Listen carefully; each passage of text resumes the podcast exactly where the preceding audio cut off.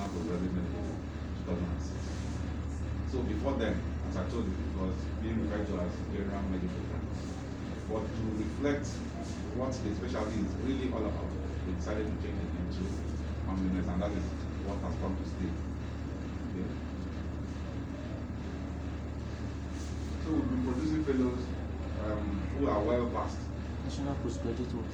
Medical College of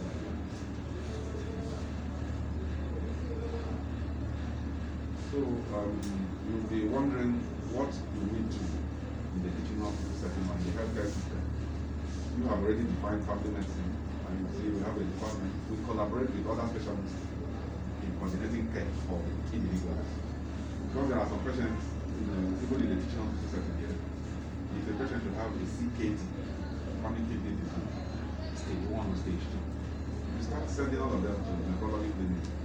I bet you a whole day will pass, most of them will not even seen because there will be a lot of people.